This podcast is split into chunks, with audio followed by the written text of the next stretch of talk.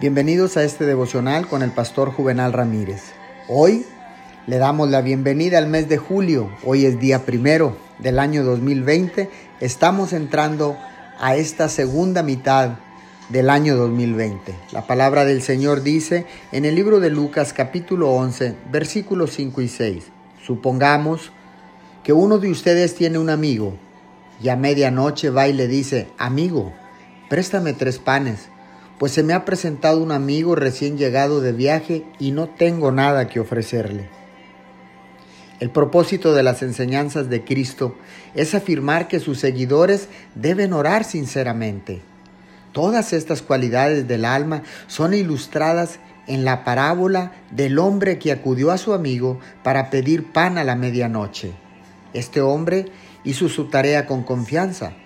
No podía regresar con las manos vacías. La clara negativa lo avergonzó y lo sorprendió. Incluso aquí falló la amistad, pero aún quedaba algo por intentar.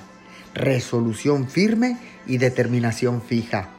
Él permaneció y persistió y perseveró con su petición hasta que la puerta se abrió.